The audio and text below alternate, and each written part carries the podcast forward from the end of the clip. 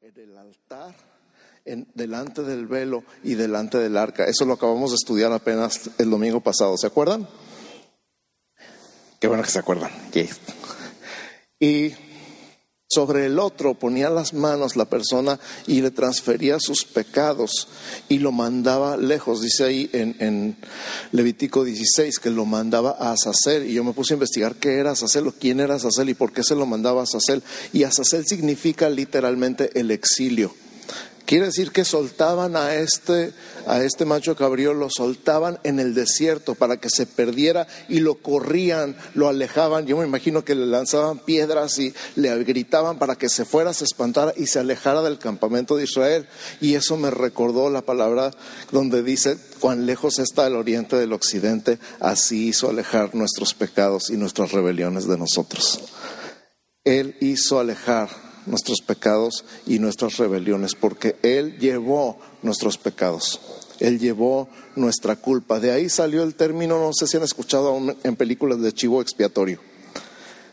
Cuando agarran a alguien de chivo expiatorio, ¿qué hacen? Le cuelgan la culpa y lo despiden, ¿verdad? Lo corren de la empresa, lo desaparecen. El chivo expiatorio, el verdadero chivo expiatorio fue Jesús que llevó tu culpa y mi culpa. Le colgamos. Bueno, el Padre Celestial le colgó nuestra culpa. Él llevó nuestras culpas, nuestras rebeliones, nuestras iniquidades y nuestros pecados y los alejó de nosotros, los hizo alejar de ti y de mí, tan lejos como está lejos el oriente del occidente.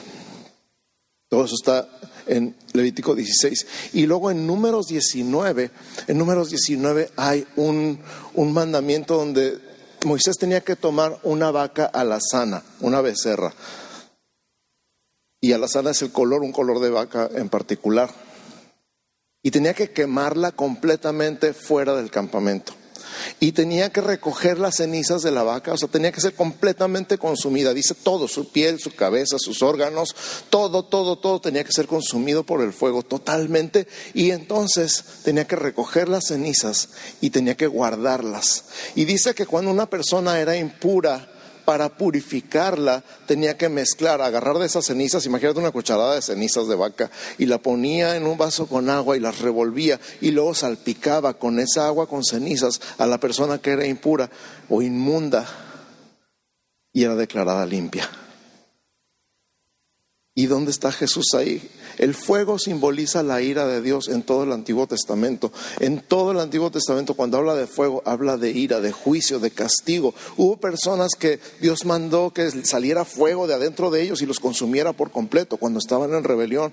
Cuando Elías o Eliseo, ahorita se me, se me escapa, fueron por él un ejército, 50 soldados y su capitán, y él dijo, Eliseo dice el rey que bajes y dice, si yo soy varón de Dios, porque dice, varón de Dios dice el rey que bajes, si yo soy varón de Dios, que caiga fuego del cielo y te consuma a ti y a tus cincuenta, y dice, cayó fuego del cielo y lo consumió a él y a sus cincuenta. El fuego era símbolo de castigo, de ira.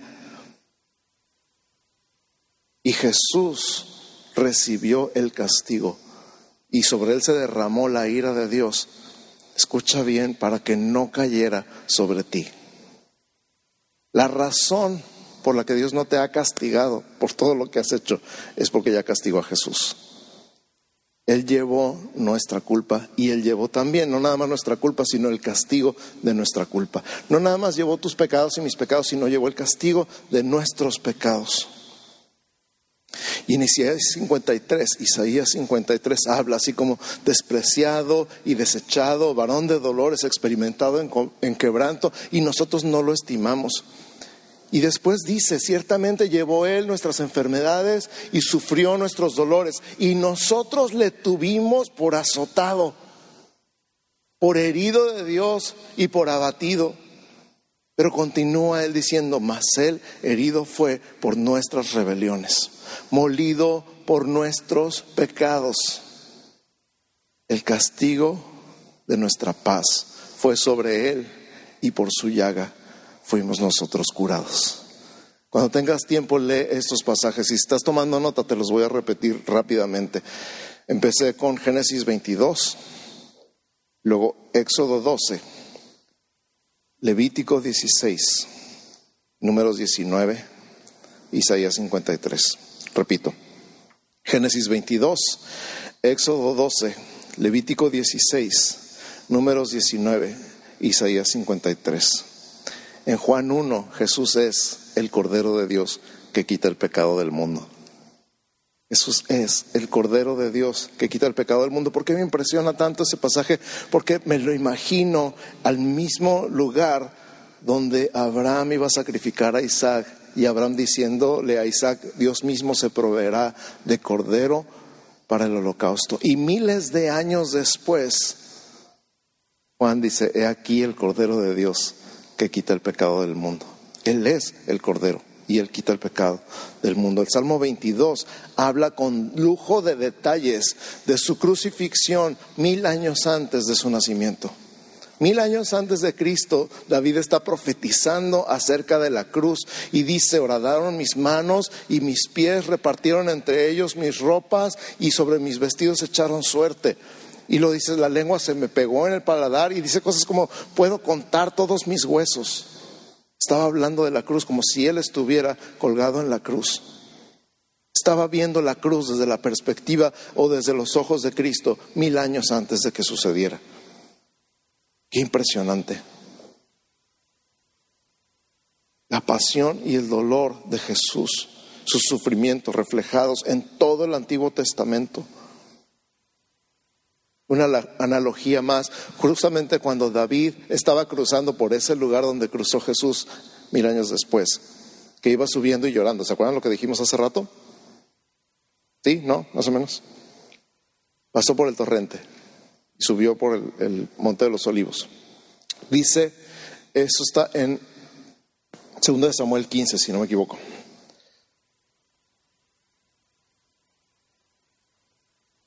Que en ese momento le avisaron a David que Aitofel estaba junto con los que habían conspirado contra él. Y David hace una oración, dice nada más, oh Jehová, confunde el consejo de Aitofel. En esa misma subida, mil años después, Jesús iba subiendo y sabía que Judas había conspirado con los judíos para matarle. Se había enterado, un amigo cercano, un amigo cercano, iba a ser traicionado por un amigo cercano. Una vez cruzando el valle y el torrente, ya no hay vuelta atrás para el Señor entra en el huerto y se precipitan los hechos que redundarán en tu salvación y mi salvación eterna. Él era el Hijo de Dios que iba a entrar en crisis con su Padre por nuestra causa. Y no era un padre huyendo de su hijo como David. Para ti y para mí, cada reflexión y considerar el sentir del camino de Jesús hacia Getsemaní. Todavía leemos en el Salmo 110, verso 7.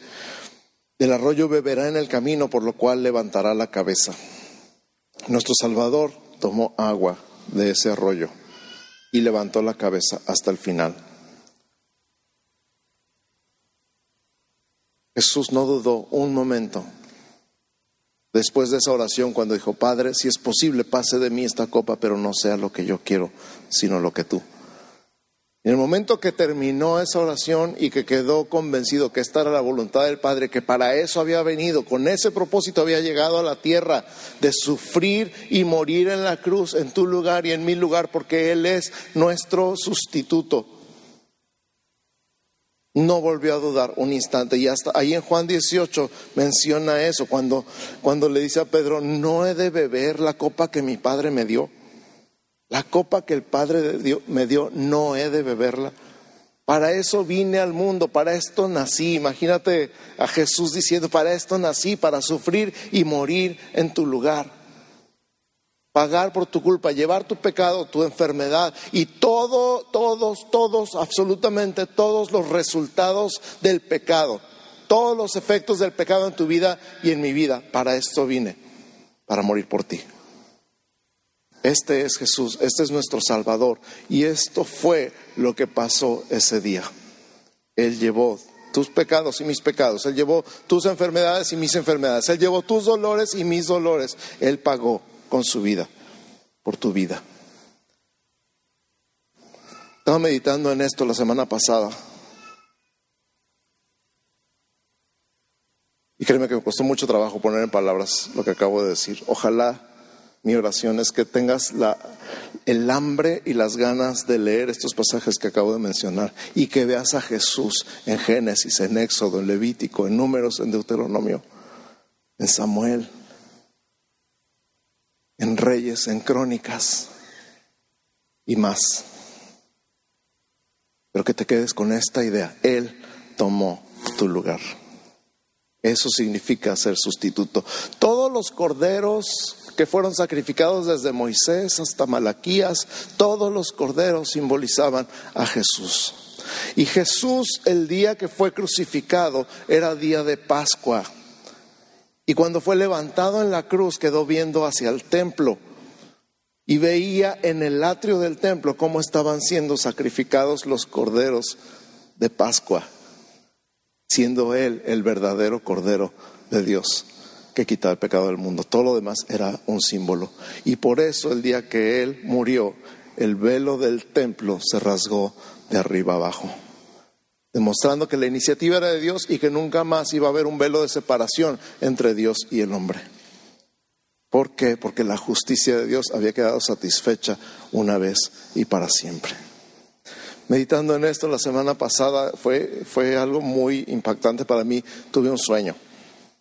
Y, este sueño, yo, yo, no sueño, yo no tengo esa clase de, sueños que diga, ay, esto fue profético, esto significó algo, pero fue tan impactante que se lo conté a mi equipo de creatividad y ellos lo pusieron en un pedacito de sketch que quiero que vean antes de terminar.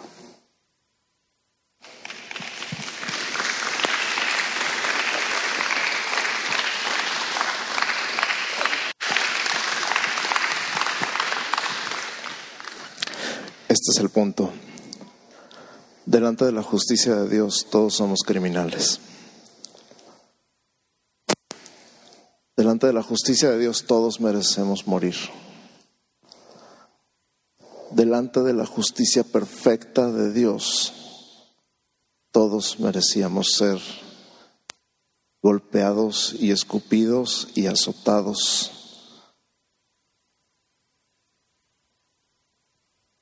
clavados en una cruz y colgados para que todos se burlaran de nosotros.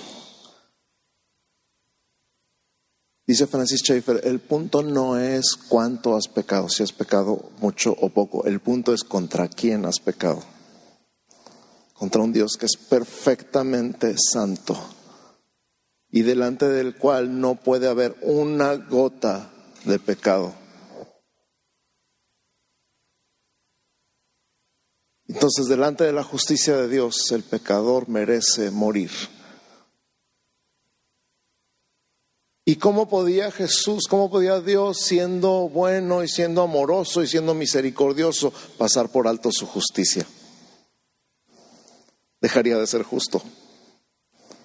Si pasara por alto el pecado, sin más ni más, dejaría ser el Dios justo, gobernador de todo el universo y la única y verdadera autoridad moral en todo el universo. Si Dios perdonara sin ningún pago por el pecado, ya no sería el Dios justo que es, el rey justo del universo. Y entonces la solución de Dios fue la cruz. En la cruz es castigado todo el pecado, pero es perdonado el pecador.